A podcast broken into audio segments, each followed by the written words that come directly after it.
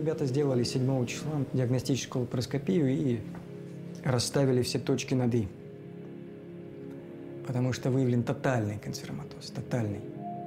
То есть очаги опухоли распространились фактически по всем органам. В общем-то, с такой картиной я обычно даю пациентам от 3 до 6 месяцев. Мне записали, естественно, видео, я это просматривал сам. Я могу сказать, что после просмотра такого видео собрать себя в кучу было очень сложно. Это был удар. Это был колоссальный силы удар. Мысли разбежались. Просто я не ожидал. Никто этого не ожидает. Вы только что слышали голос Андрея Павленко, одного из лучших хирургов-онкологов России. Это интервью он дал таким делам в ноябре 2019 года, когда понял, что умирает. Коллеги говорят, что у Андрея было кредо – не скрывать от пациентов истинное положение дел, быть честным. Поэтому в марте 2018 года – когда у него самого обнаружили рак желудка третьей стадии, он решил открыто рассказывать о том, как борется с болезнью. Вместе с такими делами Андрей запустил проект «Жизнь человека». Два года он вел подкаст, записывал видеодневник и давал интервью, подробно рассказывая обо всех этапах лечения. История Андрея развивалась в реальном времени на глазах тысяч людей. После восьми курсов химиотерапии Андрею удалили желудок, и развитие рака остановилось. Он продолжал работать в клинике Пирогова, проводил время с женой и детьми, отрастил волосы. Но через год, во время очередного обследования, коллеги Андрея обнаружили у него метастазы. Именно это видео ему было так тяжело смотреть. Тогда Андрей осознал, что у него осталось очень мало времени. Он решил не тратить его на агрессивное лечение и просто побыть с родными. 14 ноября 2019 года Андрей провел свою последнюю операцию – а 5 января 2020 его не стало. Привет, меня зовут Полина. А меня Саша. И это подкаст о смерти «Это все», в котором мы заходим на территорию самого неизведанного. Мы будем обсуждать, как устроены похороны, как мы горюем, как принимаем смерть и как стараемся избежать ее.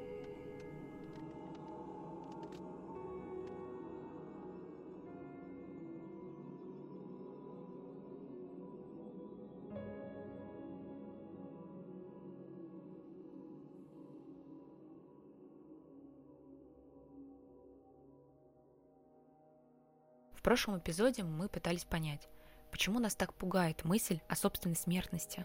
Мы опирались на личный опыт, а теперь хотим посмотреть, как на него влияют общественные нормы. Мы рассказали историю Андрея Павленко, потому что это очень яркий пример того, как медиа меняют наше отношение к смерти и умиранию. Обычно это очень интимное переживание, которое человек может разделить разве что со своими близкими, и то не в полной мере. История Андрея, однако, стала сверхпубличной – Такие дела рассказали ее через все существующие медиумы.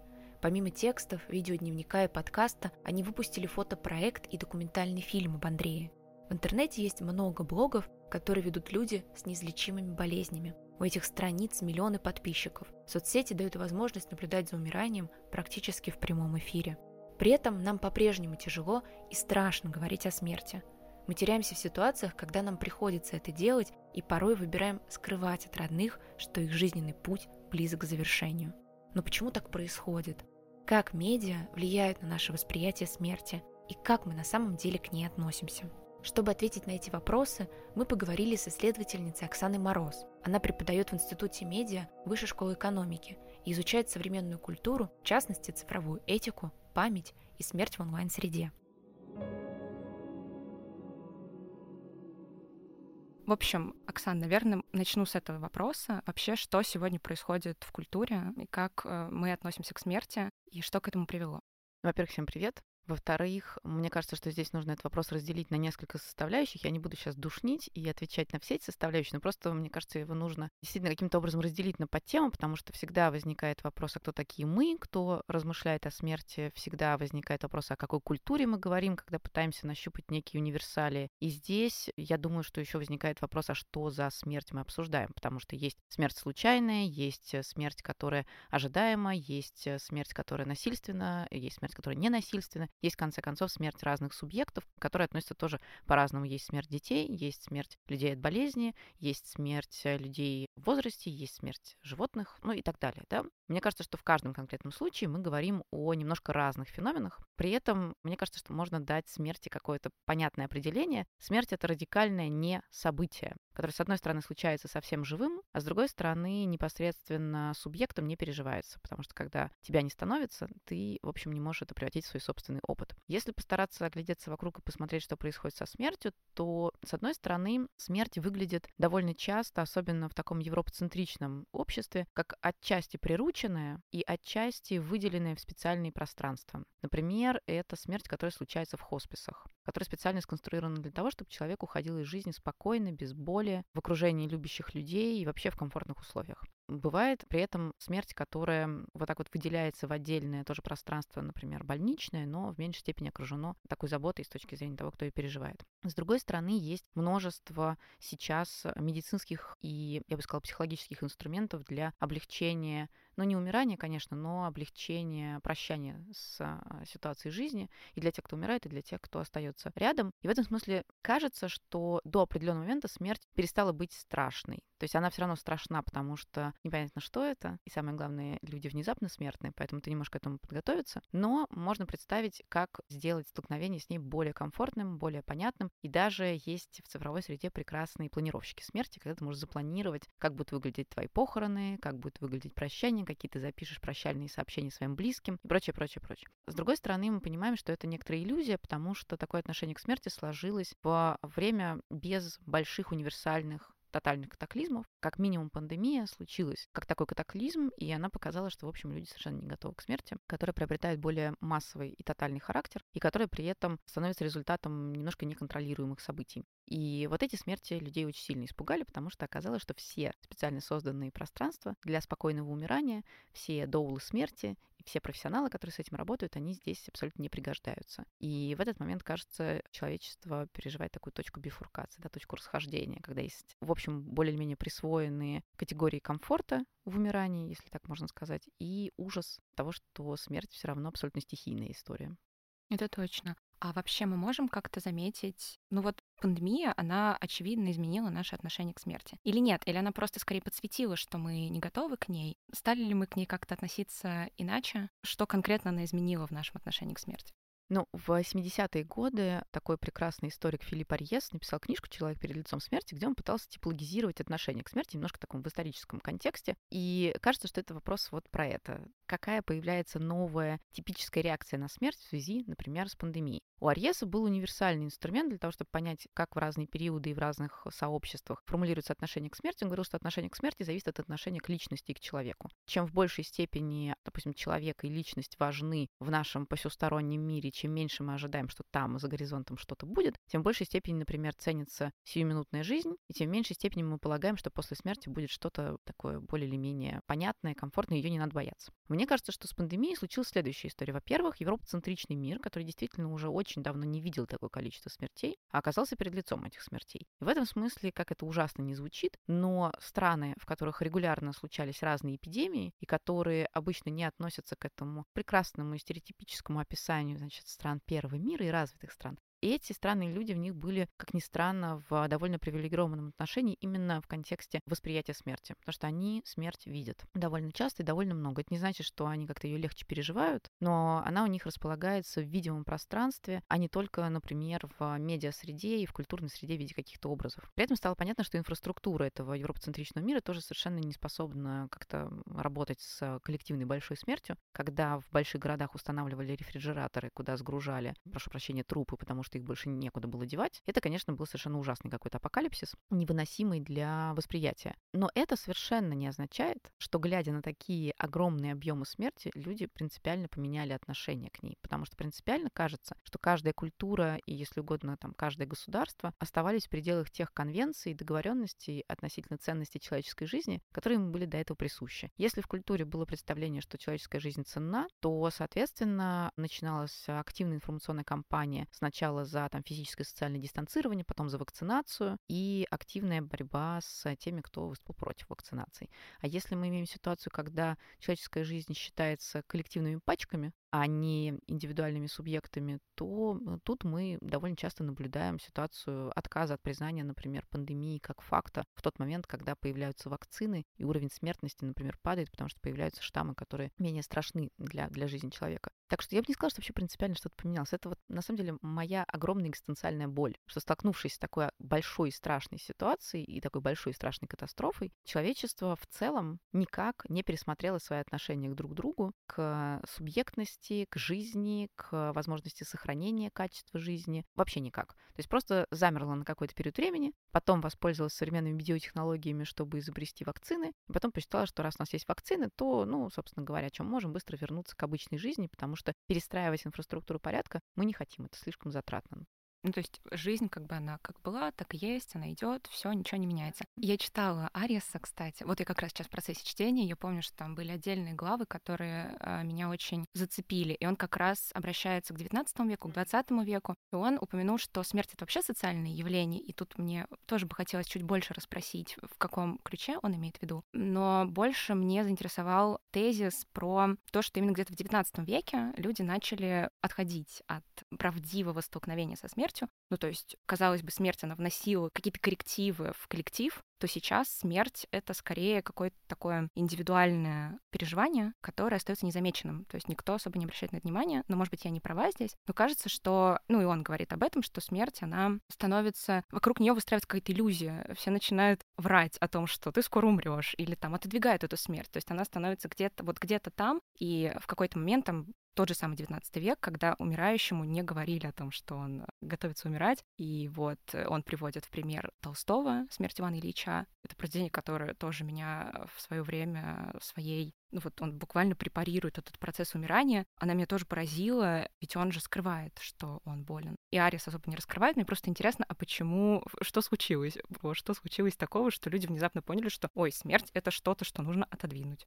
Ну, потому что смерть — это указание на человеческую слабость и на то, что человек не всесилен и не подконтролен, и на то, что, например, устоявшийся уже в эпоху просвещения позже миф о том, что рацио может победить все, и цивилизация может победить все, сталкиваются с той естественной природной силой, которую победить вообще никак нельзя, и никак нельзя ее контролировать. Можно только чуть-чуть с ней играть в прятки с помощью, например, медицины. И можно чуть-чуть облегчать страдания тем, кто уже на самом деле проиграл в столкновении со смертью. Это первое. А второе, ну, смерть социальна, потому что она на самом деле случается с людьми, которые принадлежат определенным социальным группам, социальным стратам, классам, там, сословиям, как угодно. И существуют разные принципы репрезентации смерти в этих группах. Где-то смерть суперпублично сопровождается огромным количеством ритуалов, которые должны быть массовыми и встроена, например, в политическую систему, ну, как смерть короля. Король умер, да здравствует король, ну, вот, пожалуйста. И похороны — это суперпубличное событие. Где-то смерть публична, но она определяет сообщество своих. Например, это смерть э, в сословиях, которые не связаны с вот этой категорией элиты, когда, ну, хоронят всем двором. А в какие-то моменты, когда все это начинает сыпаться, в том числе благодаря, например, развитию урбанистической культуры, нет никаких комьюнити, которые важны для тех, кто хоронит. И отсюда возникает такая атомизация. По сути, человек умирает сам, и хоронят его близкие. И, ну, допустим, там представители конфессии, если это важно. И все, и оказывается, что с атомизацией общества, как человек в жизни одинок, так он в смерти одинок в целом. Отсюда рождается, мне кажется, и некоторая ситуация табу, потому что если смерть перестает быть видимой, то очевидно, что и, в общем, не существует конвенции, как об этом говорить, и не существует ситуаций, в которых ты об этом будешь говорить. Более того, существует такой стыд говорить о смерти, указывать на то, что ты находишься в ситуации горевания или траура, и поэтому ты, например, не можешь полностью встраиваться в какие-то нормальные отношения, тебе нужна пауза, тебе нужен перерыв, Поэтому во многих случаях мы не видим сохранения старых э, как раз ритуалов траура, которые нужны были для того, чтобы человек выпал из этого мира, отгоревал свое, более или менее пришел в себя и вернулся с новым опытом, но мог встроиться обратно в систему социального порядка. Мы сейчас это большим трудом находим, на самом деле. И сейчас мы тоже, получается, не горюем. Смерти друг за другом идут. Вот этот тяжелый период, буквально все в мире, но мы это никак не проживаем. Мы скорее, ну, я ощущаю, наверное, что мы уходим в какой-то эскапизм. Мы скорее отодвигаем ее и не замечаем этого. А я не очень понимаю, как, во-первых, можно горевать по поводу людей, которые от тебя отдалены и удалены. То есть я не очень понимаю, как можно горевать по поводу абстрактных смертей, абстрактных людей, с которыми ты не чувствуешь солидарности. Потому что в пандемии, мне кажется, случилось ровно такое. В какой-то момент, когда количество просто было зашкаливающим, и оно не переходило в качество, люди просто ограничили свое горевание тем, кто был им близок. Ну, э, это цинично звучит, но, кажется, человек не очень обучен, например, горевать по людям, которые умерли в Италии во время пандемии, если он сидит в Москве. Это очень грустно и печально, но это не механизм горя. Это там сочувствие, может быть, да, это может быть ужас какой-то хтонический перед ситуацией, но это не горевание. Мы горюем о тех, чья смерть бьет по нам. И это очень ограничивает э, ну, реализацию да, этого горевания, этого уныния и всех прочих переживаний. Это, во-первых. Во-вторых, у людей очень классно, у многих работают защитные механизмы, которые нужны для того, чтобы человек мог нормально, функционально жить. Эти механизмы, а, в том числе механизм защиты от информации, поступающей извне, позволяет человеку игнорировать ситуацию смерти вообще внешней и сосредотачиваться на чем-то более таком продуктивном. Это звучит очень цинично и очень страшно, и люди выглядят такими уж роботическими здесь, но это происходит, потому что жить же как-то надо. Угу. И это касается всех любых катастроф. Я имею в виду не только пандемию, я имею в виду военные действия, я имею в виду какие-то катастрофы природного характера. Просто мне кажется, что сейчас мы наблюдаем это буквально каждый день. Ну, действительно, в сети ты постоянно сидишь и видишь, что что-то произошло, кто-то умер. Но все равно же мы как-то по-человечески испытываем это сочувствие, и у нас же есть травма свидетеля. Мы наблюдаем это все, и мы не можем с этим никак справиться. Но смерть рутинизируется. Ну, когда ее очень много, и когда реально ты занимаешься думскроллингом, и каждый день тебе сообщают какие-то ужасающие новости, здесь погибли, там погибли, тут пропали, ну, сколько у тебя ресурсов для того, чтобы на это эмоционально реагировать? Вообще ограниченное количество. Поэтому, да, люди черствеют, у людей нарастает такая огромная носорожья кожа. Это, во-первых. Во-вторых, далеко не все люди эмпатичны вообще. Ну, то есть эмоциональный интеллект у разных людей разный. Не все люди специально прокачивают эмпатию, поэтому в целом есть люди, которые просто пользуются здесь механизмом свой-чужой. Если это свои, вот те, с кем я себя ассоциирую, те, с кем я резонирую, и с ними что-то случается, я буду переживать. Если это чужие, чужие территориально, чужие идеологически, как угодно, то что буду о них переживать? У них свои есть, свои-свои, которые они будут переживать.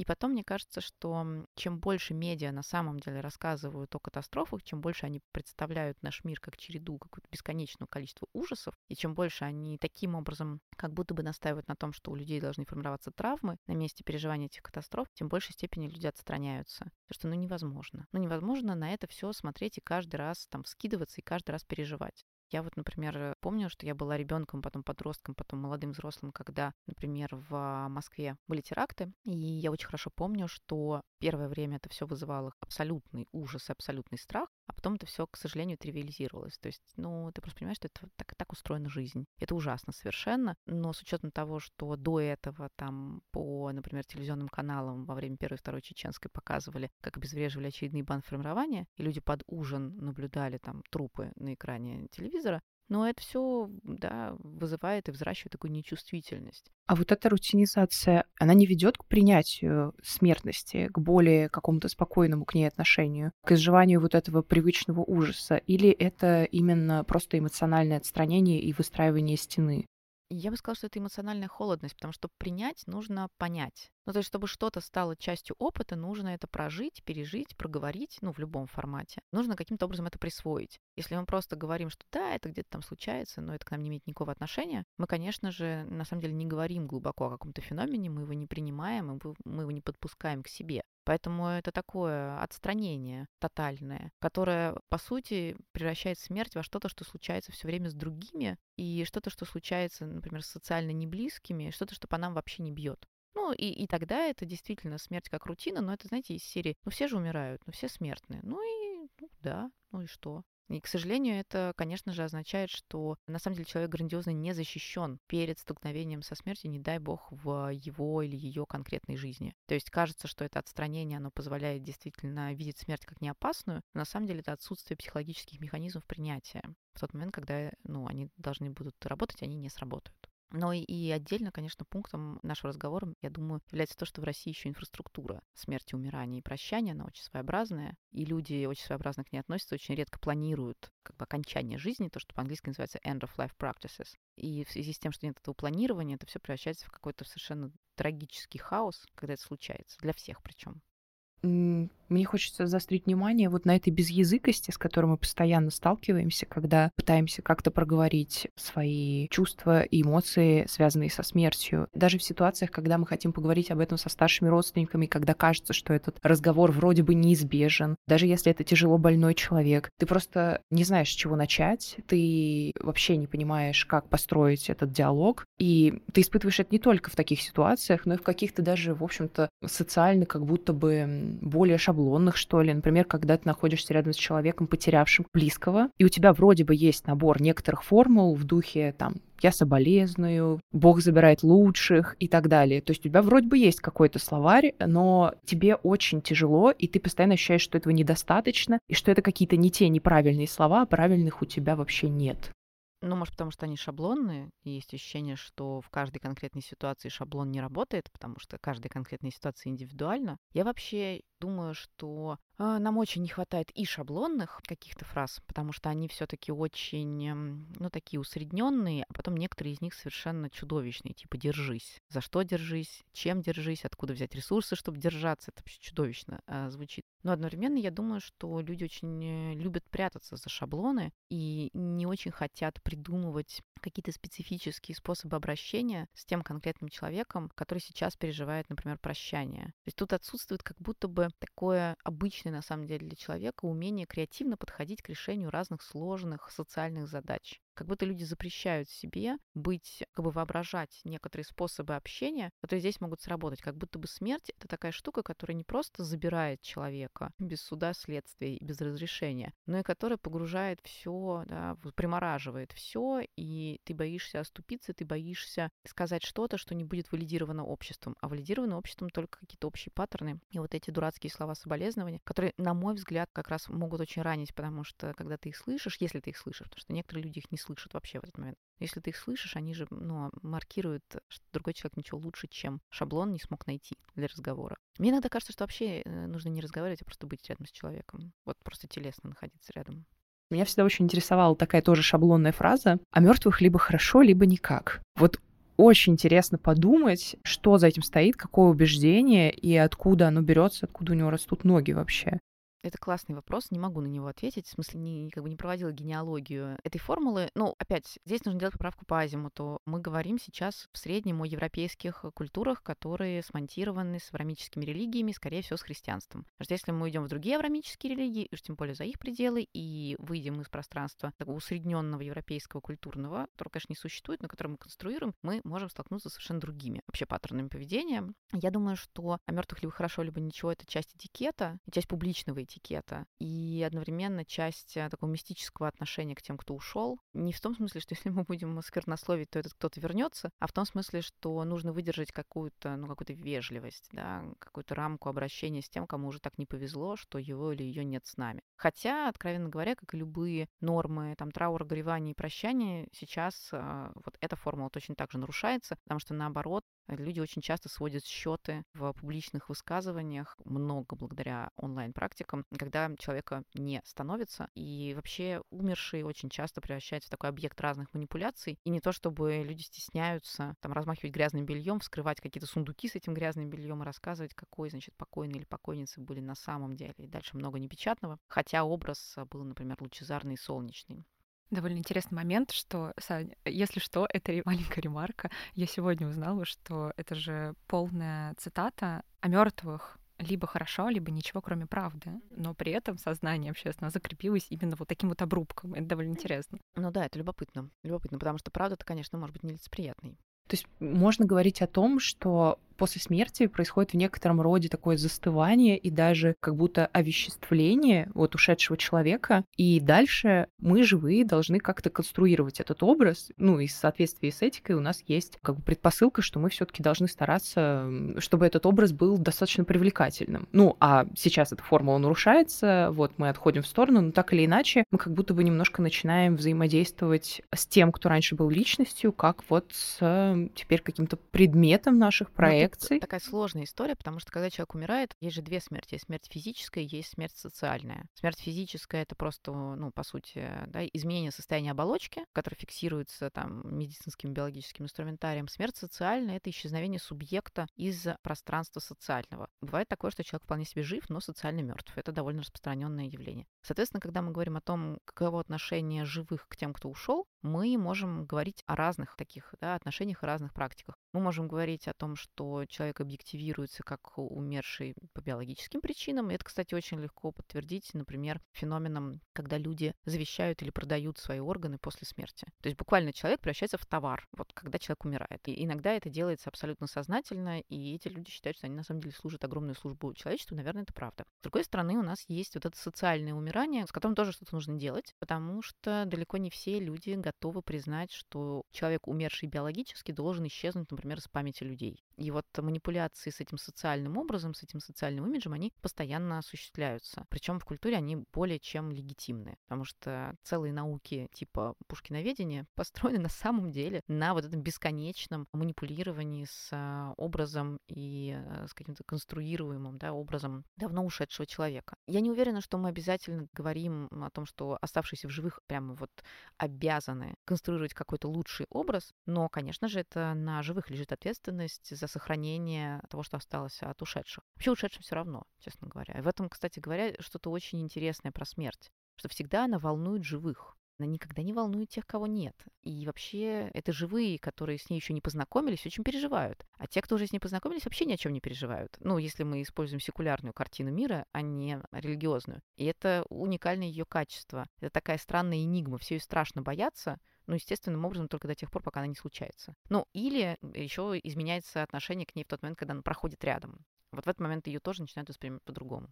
При этом, мне кажется, у нас в культуре есть же вот этот нарратив про оставить след, то есть некоторое как будто бы не принятие этой конечности и желание свою жизнь продлить, даже если она на биологическом уровне закончится. И это кажется немножко парадоксальным с учетом того, что в сущности, если ты перестанешь существовать просто как организм, тебе будет действительно уже все равно, оставил ты там след или не оставил. Но почему-то именно живущим это кажется страшно важным. Ну, с определенного момента, с того момента, когда появляется эта парадигма, что каждый уникален, и и парадигма успешного успеха, что нужно стремиться действительно как-то зафиксировать свидетельство своего существования и не быть никем, да, не быть рядовым, обыденным человеком, стать кем-то. Вот когда это начинает работать, в этот момент, конечно же, люди начинают переживать о своем наследии, да, о том, что они оставят в какой-то перспективе. Если же мы говорим о культурах, где вот это успешный успех и прочие категории борьбы за какой-то там, не знаю, личностный рост и все прочее не настолько валидны, то там вообще обсуждение того, что будет после смерти, может выглядеть совершенно иначе. И вообще мы, строго говоря, когда сейчас обсуждаем эту проблематику, мы все время находимся в ситуации секулярного сознания. А между тем, именно религиозные системы стали донорами большинства э, ритуалов траура. Именно религиозные системы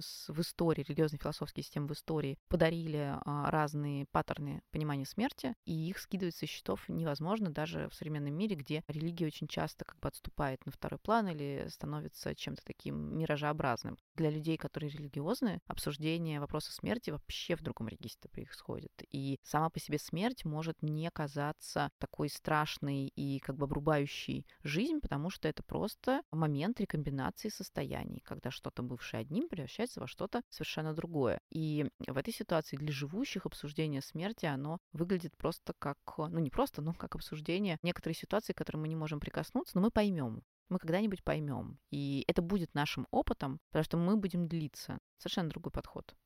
А кто сейчас инициирует вообще разговор об этой социальной норме, о том, как нужно относиться к смерти? Потому что понятное дело, что религия действительно как-то уходит на второй план, она сохраняет э, свои корни в нас, и волей-неволей ты все равно на них опираешься, но тем не менее есть чувство, что сейчас это все более зыбко.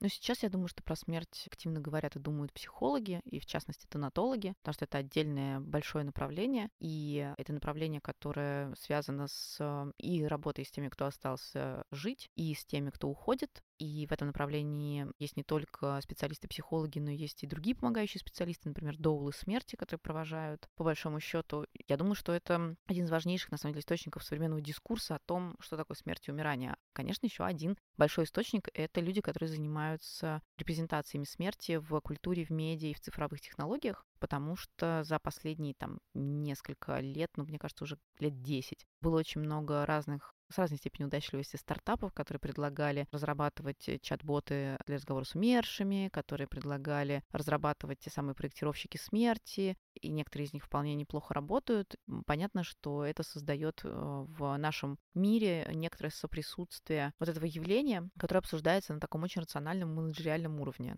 очень таком спрямленном, просто как еще одна задачка, которую нужно эффективно решить. Это не то, чтобы самый понятный, самый близкий э, опыт, и довольно часто люди кринжово относятся к таким предложениям, но в целом он тоже есть, и я думаю, что он на самом деле довольно для людей, которые его принимают, довольно успокаивающе действует. То есть если ты регистрируешься в приложении которое там после совокупности вопросов позволяет тебе спроектировать, что будет происходить с тобой, когда тебя не станет, или как ты будешь подходить к этому моменту, и какие нужно оставить рекомендации твоим близким, то ты просто, ну, ты про это спланировал, и становится как-то попроще. Потому что если ты это спланировал заранее, то даже если что-то случится внезапно, у тебя уже, в общем, все готово. И ты снимаешь со своих близких большое количество головной боли. Мы говорим о том, что люди сейчас не религиозны, но при этом хочется заметить, что все равно вокруг нас остается достаточно много суеверий. Я просто сама на личном опыте с этим столкнулась. Как раз после Дескафе я вышла с ощущением, что ну что же, вот мне 22, и, по-моему, пора написать завещание, потому что смерть страшна тем, что она внезапна. И хорошо бы, чтобы у моих близких на этот случай была какая-то понятная инструкция, чтобы они не оказались вот в этом ужасающем хаосе. Но при этом у меня было такое страшное внутреннее сопротивление вообще необходимости планировать свою смерть, думать о мире, который будет после меня, и давать на этот счет какие-то рекомендации. В общем, было ощущение какое-то такое давящее, что как будто бы, если я это сделаю, возможно, это каким-то образом приближу или каким-то образом разрешу этому войти в свою реальность. Я понимаю, что это, это уже куда-то в сторону суеверий, но ведь вот такие страхи, они тоже присутствуют в большом количестве здесь. Да, и они супер нормальные, на самом деле, абсолютно нормальные. Ты сейчас начала говорить, я прям сразу предугадала, что там будет дальше, что, конечно же, если я сажусь писать завещание, это значит, я приближаю свою смерть. У меня у мамы есть э, любимая история, когда она обнаруживает, что что-то в ее организме не так, и по этому поводу, например, начинает немножко вибрировать, она пытается отшутиться и говорит, ну, все, пора писать завещание. То есть эта связь, она на самом деле присутствует. И это как раз связано с тем образом смерти, который сложился в культуре, что смерть — это что-то страшное, что смерть — это что-то абсолютно такое такое уничтожающее, что если ты начинаешь о ней думать и о ней говорить, ты ее призываешь, потому что вообще-то пока ты о ней не думаешь и не говоришь, а ее нет в твоем жизненном пространстве, и она как будто бы не знает, что ей интересуются. Это такая еще персонификация, антропологизация смерти. А теперь, когда ты начинаешь об этом активно говорить, как будто бы ты начинаешь чрезмерно интенсивно смотреть в ее сторону, и почему бы не приглядеться и ей тоже в твой адрес. И это, конечно, во многом еще следствие такой мифологизации смерти, которую мы видим в произведениях популярной культуры, но достаточно сказать, что есть относительно недавно вышедший сериал «Сэндман»,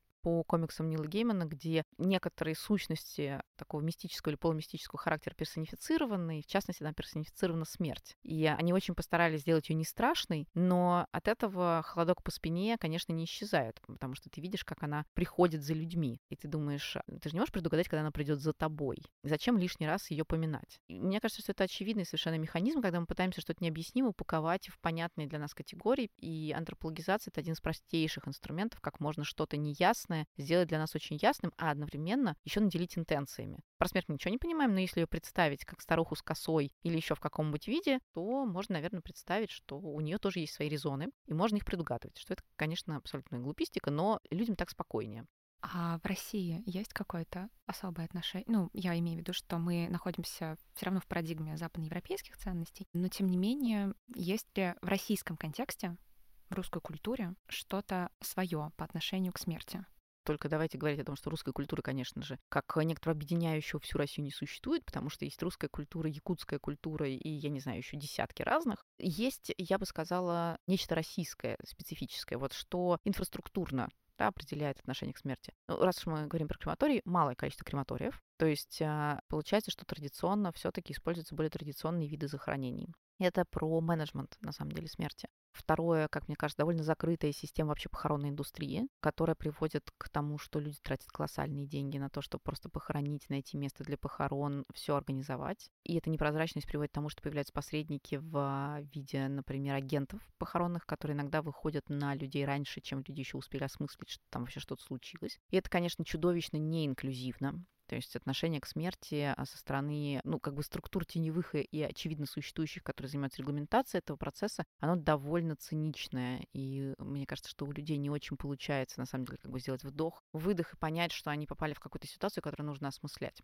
И это такая, да, менеджериальная история. При этом у меня нет ощущения, что в целом сейчас это будет большое обобщение. Uh, у меня нет ощущения, что есть какая-то разлитая в воздухе радикальная ценность человеческой жизни. И последние события, там, в том числе пандемия, это довольно неплохо проиллюстрировали. Отсюда возникает ощущение, что и смерть кажется такой не то чтобы рутиной, а обыденностью. И эта обыденность не означает, что люди там не плачут, не переживают. Ну, то есть это не означает, что люди безэмоциональны, но это означает, что это какой-то такой circle of life, в который все это вписано. А дальше, я думаю, что нужно идти к конкретным людям в конкретные места, в конкретные сообщества и обсуждать, что там происходит, потому что мы вполне можем увидеть огромные различия между людьми, которые живут там. Сейчас это будет, конечно, очень москоцентрично звучать, но тем не менее, живут в далеких деревнях, где даже фельдшерского пункта нет, где до райцентра с больницей на вертолете лететь там два часа, их отношение к смерти, и тех людей, которые живут в пределах Садового кольца, которые знают э, три хосписа, в которые они могут положить человека, если возникнет такая необходимость, четыре телефона там глав врачей лучших центров государственных и негосударственных, и в любой момент могут еще и, ну, я сейчас очень утрирую, на частном джете улететь в Израиль или еще куда-нибудь, чтобы полечить тут ничего между ними одинакового не будет, и ничего специфически русского или российского, к сожалению, в этом тоже не будет. Я вообще всегда очень советую, когда мы говорим о смерти, говорить как бы от себя, от своих ощущений, потому что попытки найти что-то универсальное, они как будто всех уравнивают, и становится немножко спокойно. То есть у нас вот есть какое-то общее отношение к смерти, но они не вполне правдивые, аутентичны, потому что раз смерть это такая штука, которую так боятся, и которая так, как вы абсолютно правы, боятся говорить, то она же абсолютная, абсолютная энигма догма. И вытащить из людей отношение к смерти очень тяжело. Вообще интересно, что смерть, она не только пугает, но и невероятно притягивает. Я вспоминаю все ситуации, когда случается что-то ужасное, и все вокруг прилипают к экранам. Я сама не раз находилась в таких. Тут можно вспомнить для меня вот почему-то самый яркий эпизод. Это катастрофа над э, Синайским полуостровом э, в 2015 году, когда там террористы взорвали самолет. Я помню, что я просто днями и ночами читала истории погибших и смотрела их фотографии. Я, помню, посмотрела фотографии всех там 300 с чем-то человек, которые были на борту. Или вот, например, тоже очень для меня интересный феномен — это группы ВКонтакте, где люди собирают мертвые страницы и потом часами просто изучают их. И вот интересно понять, что при всем нашем страхе заставляет нас это делать, что нас так приковывает к этому. Классный вопрос. У меня есть такое ощущение, что, во-первых, это часть некротуризма, но некротуризм — это вполне знакомая практика. Я вот, например, очень люблю, будучи где-нибудь за рубежом, приходить на какие-нибудь значимые кладбища, гулять по ним, ну, потому что это культурный объект на самом деле. Но этот некротуризм, он же объясним довольно понятным образом. То есть, с одной стороны, действительно культурный объект, там можно обнаружить могилы кого-то значимого и вообще посмотреть на то, как устроена вот эта нормализация, да, прощание. А с другой стороны, это же дико безопасное пространство. То есть это то место, где смерть совершенно точно безопасно, потому что этот кусок это обычно кусок потустороннего, то есть он вынесен куда-то, либо это там часть а, какого-то церковного пространства, либо он просто вынесен куда-то в черте города в специальное, да, такое место и смерть там не живет. Это самое последнее место, как будто бы, где смерть будет, потому что она уже там все сделала. Поэтому там безопасно бродить. И примерно то же самое можно обнаружить в этом цифровом некротуризме, когда люди ходят по страницам умерших и изучают, что там было, что там люди комментировали, какие фотографии есть, потому что это столкновение, такое прикосновение к чему-то страшному, но безопасное. С тобой ничего не случится. И это попытка зайти вот в эту территорию такого ужасного, макабрического, хтонического, и при этом такое, которое может тебе пощекотать нервы, но вроде бы для тебя лично ничем не оборачивающееся плохим.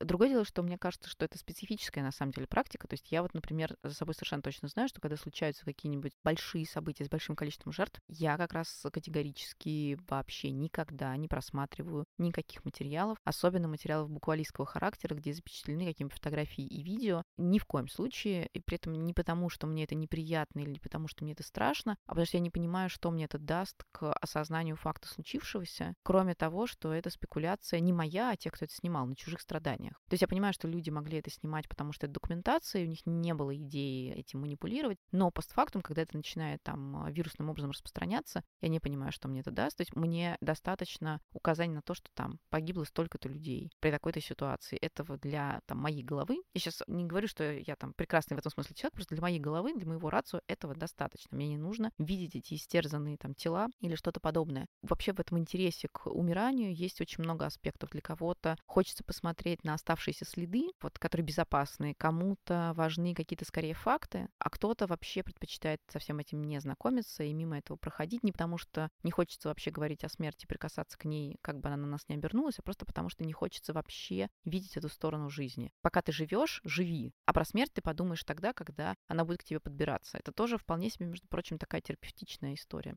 То есть это наша попытка преодолеть свой страх в относительно безопасном пространстве. Ну или полюбопытствовать в относительно безопасном пространстве. Потому что человеку вообще же очень любопытно все другое. Вот все, все другие категории, которые не соотносимы с моим опытом. Любопытны и страшны. Поэтому другой может быть просто каким-то чужаком, за которым любопытно наблюдать, а может быть чужаком, который опасен. Да? Вот это также раскладывается на такую дихотомию. И в случае с умершими это чужие, другие, но не страшные. За ними можно понаблюдать. А еще есть такое как будто бы ощущение, что вот они ушли, ты за ними смотришь и пытаешься понять, а вот ты уйдешь, будет так же? Это очень странно, учитывая то, что там а, в интернет-пространстве эти аккаунты могут оставаться вообще не мемориализованными, просто брошенными, и ты по этим аккаунтам ничего не вытащишь, кроме каких-то, например, последних публикаций. Ну, и здесь, конечно, возникает такое странное расследовательское желание по последним публикациям понять, как смерть продвигалась к человеку или как он сам шел ей навстречу. В том числе тогда это технология научения себя. Что надо, не надо делать, как выглядит человек, а, столкнувшийся со смертью или находящийся перед лицом смерти. Это может быть полезно, например, для, ну, некоторые люди так могут размышлять, для того, чтобы посмотреть на близких своих. Есть очень хороший здесь пример, когда погиб Честер Пеннингтон, его вдова запустила флешмоб, который назывался Faces of Depression. Она выложила его фотографии непосредственно перед смертью, там, по-моему, за пару дней, и он там играл с детьми, и вообще выглядел очень счастливым. И она сделала такую подпись, что вообще то, как люди выглядят, особенно в социальной ситуации, абсолютно не маркирует их внутреннее состояние. Поэтому там клиническая депрессия в страшном таком, да, каком-то уже разворачивании, она может выглядеть социально, ну, вообще никак не выглядеть, вы ее не узнаете. Поэтому, пожалуйста, будьте внимательны к своим близким и понимайте, что близкие могут уйти в любой момент. И после этого запустился огромный флешмоб, где люди выкладывали свои фотографии, свои селфи в самые черные периоды своей жизни, периоды самой черной меланхолии, клинической депрессии, прочих тяжелых состояниях. И вот этот флешмоб, он показал, что на самом деле никакие наблюдения за последними там публикациями тех, кто ушел, ушел по собственной воле или потому что так сложились обстоятельства, они, конечно, ничему не учат вообще. Потому что если бы на человека падала какая-то тень, и какая-то черная метка была бы, и мы после этого могли говорить, о, ну все, ожидайте, то это была бы совсем не та смерть, которая случается с людьми. Я помню очень хорошо этот флешмоб, и сейчас, когда мы об этом поговорили, я его как-то переосмыслила, потому что тогда мне казалось, что посыл его в том, что нужно быть более внимательным к своим близким, не смотреть на то, как они могут вести себя там в социальных ситуациях, идти куда-то глубже, не знаю, больше с ними разговаривать, э, в общем, э, не существовать как-то рядом с ними на поверхности. А сейчас мне кажется, что это больше про нашу какую-то тотальную на самом деле беспомощность э, перед э, лицом смерти, которая может в любой момент забрать нас нас или наших близких. Не знаю, правильно я понимаю или нет, может быть, в этом флешмобе есть и тот, и другой смысл, но вот сейчас как будто бы это звучало вот как-то так для меня.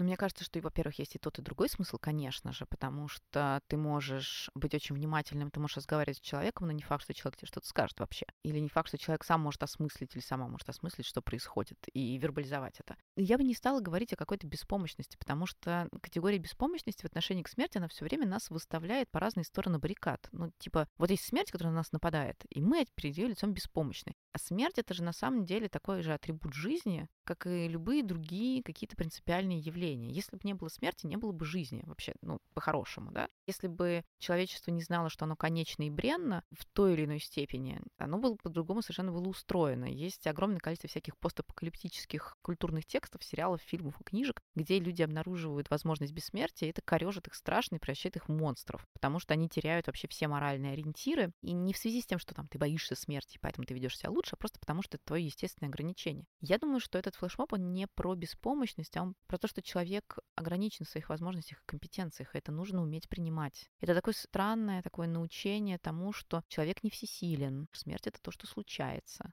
с живыми. И она как бы просто часть нас. И то, что мы пытаемся ее из себя выделить и пытаемся сказать, что она какая-то страшная, какая-то отдельная, это попытка просто ну, отказаться от того факта, что вообще смерть — это то, что мы делаем сами. Это то, что тело делает само, потому что оно устает и перестает работать. Это то, что делают наши социальные порядки. Потому что когда кирпич на голову падает, это вообще социальный порядок. Это значит, что либо дом плохо отреставрировали, либо плохо строили, либо еще что-нибудь. Это не, не что-то такое э, сверхъестественное. Ну, а если, опять же, мы не религиозные люди, да? И это, ну, это вот то, что есть человеческая жизнь. Человеческая жизнь — это движение к смерти. Флешмоб, он про это. Конечно, он еще про трагичность того, что некоторые люди сами выбирают момент, когда они уходят, и не дожидаются, когда все остальные факторы сделают свою работу. Но это тоже нужно принимать, потому что если мы живем в мире, который принимает как бы, и построен на принятии другого и на инклюзии, мы должны принимать инклюзивное то, что люди такие решения разворачивают. Это очень грустно, это очень печально, но когда мы печалимся по поводу этих решений, мы же на самом деле тоже ведем себя очень эгоцентрично. То есть это еще и научение такому, ну не то чтобы отказу от эгоизма, а пониманию, что мы очень эгоистичны в этом переживании. Еще в самом начале мы обсуждали, что когда-то мы отвернулись от смерти. Но Оксана считает, что смерть — это то, что встроено в нашу жизнь, поэтому нам необходимо ее принять. И история Андрея — это история, как нам кажется, очень честного подхода. Она показывает, что мы снова пытаемся впустить смерть в нашу повседневную жизнь и научиться смотреть на нее. Возможно, это поворот к более спокойному восприятию. Саш, ты следила за этой историей еще в самом начале? Расскажи, что ты чувствовала тогда и что изменилось в твоем ощущении сейчас. Я впервые узнала об этой истории, по-моему, как раз э, в 2018 году, когда этот проект только запустился, потому что я уже очень давно читаю такие дела, и вот как-то, наверное, через их соцсети до меня это дошло. Плюс это была прям очень публичная история. То есть Андрей не раз и не два выступал на центральных телеканалах, о нем постоянно рассказывали. Но я все равно следила за этой историей как будто бы немножко со стороны. Мне хотелось от этого дистанцироваться на самом деле.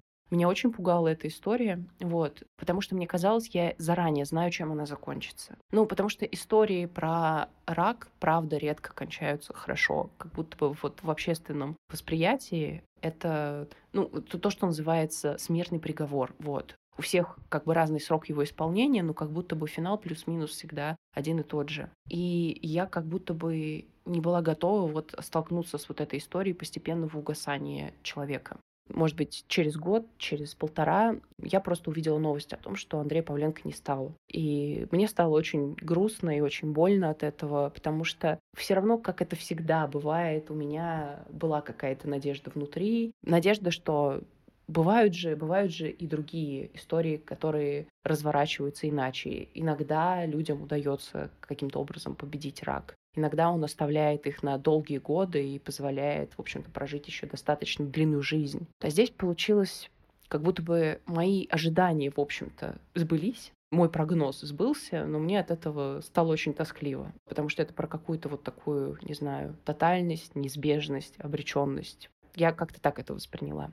И сейчас для меня это уже совсем другая история. Это точно не типичный вот э, нарратив об угасающем от неизлечимой болезни человеке. Потому что вообще-то изначально и, как об этом там писала авторка фотопроекта, это не была история об умирающем человеке. Андрей не собирался умирать. И хотя он, как хирург понимал, что шансы у него невелики, он все-таки пытался рассказать какую-то другую историю. Это была история борьбы, это была история о том, как ты, даже находясь в очень тяжелой ситуации, все еще остаешься профессионалом. Он ведь оперировал буквально до последних дней. Уже там в какой-то момент э, у него стали неметь кончики пальцев. Это был побочный эффект от, э, химиотерапии. И он все равно продолжал присутствовать на операциях, руководить э, действиями коллег и так далее. И буквально свою последнюю операцию он сделал там за полтора месяца до смерти. Вот, в общем, во всем этом был большой смысл. Андрей хотел рассказать не только о себе и о том, как он пытается справиться с болезнью, но и вообще о том, как устроена помощь онкобольным в России. И многие материалы, которые он выпускал вместе с такими делами, носили именно просветительский характер, потому что на самом деле сейчас вокруг онкологии очень много мифов до сих пор.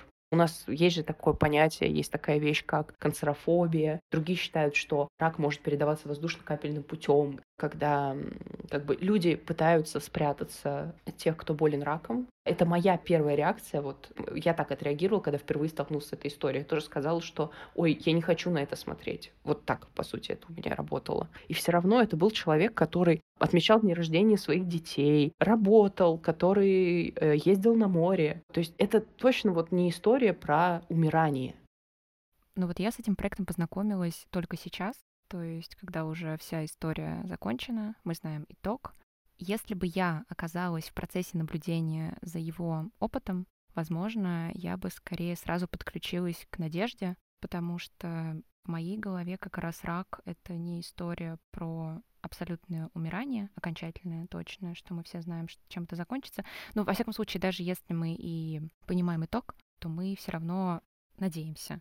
И, конечно, это было бы очень пронзительной надеждой, которая сопровождает тебя на протяжении всего наблюдения. И, конечно, сейчас ретроспективно смотреть на всю эту историю кажется еще более пронзительным, чем я могла себе представить. Но в то же время есть такие проекты, как фонд Онкологика, который вот как раз Сеттерс сделали недавно очень интересный проект про то, как, наоборот, рак становится импульсом для того, чтобы начать жить так, как тебе хочется. Вот весь итог этой истории, он тебя обдает холодом в конце концов, потому что тебе кажется, что все равно все безнадежно, потому что все равно где-то в глубине души ты надеешься на счастливый конец, но ты понимаешь, что этого не происходит. С другой стороны, ты понимаешь, что всю ту жизнь, которую он продолжал поддерживать на протяжении проживания этого опыта, опыта умирания, опыта борьбы, это была именно жизнь, это была именно борьба, которая помогала другим людям почувствовать, что они не одни. И мне кажется, что это самое важное, что в своей смерти люди не одиноки.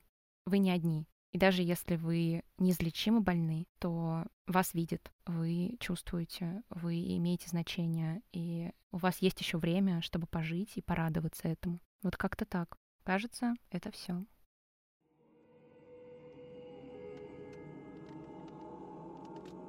Спасибо, что послушали этот эпизод. Мы делаем наш подкаст вместе со студией Толк. Подписывайтесь на наше обновление. Пока!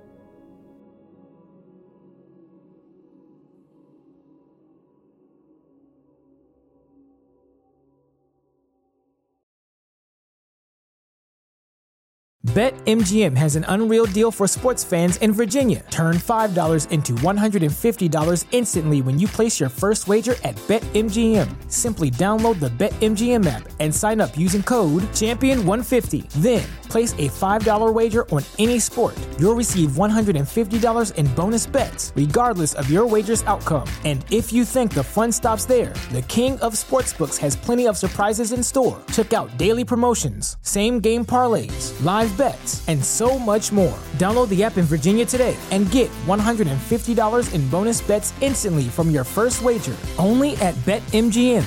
BetMGM and GameSense remind you to play responsibly. See BetMGM.com for terms. 21 plus only, Virginia only. New customer offer. Subject to eligibility requirements. Rewards are non withdrawable bonus bets that expire in seven days. Please gamble responsibly. Gambling problem? Call 1 800 Gambler. Promotional offer not available in Washington, D.C.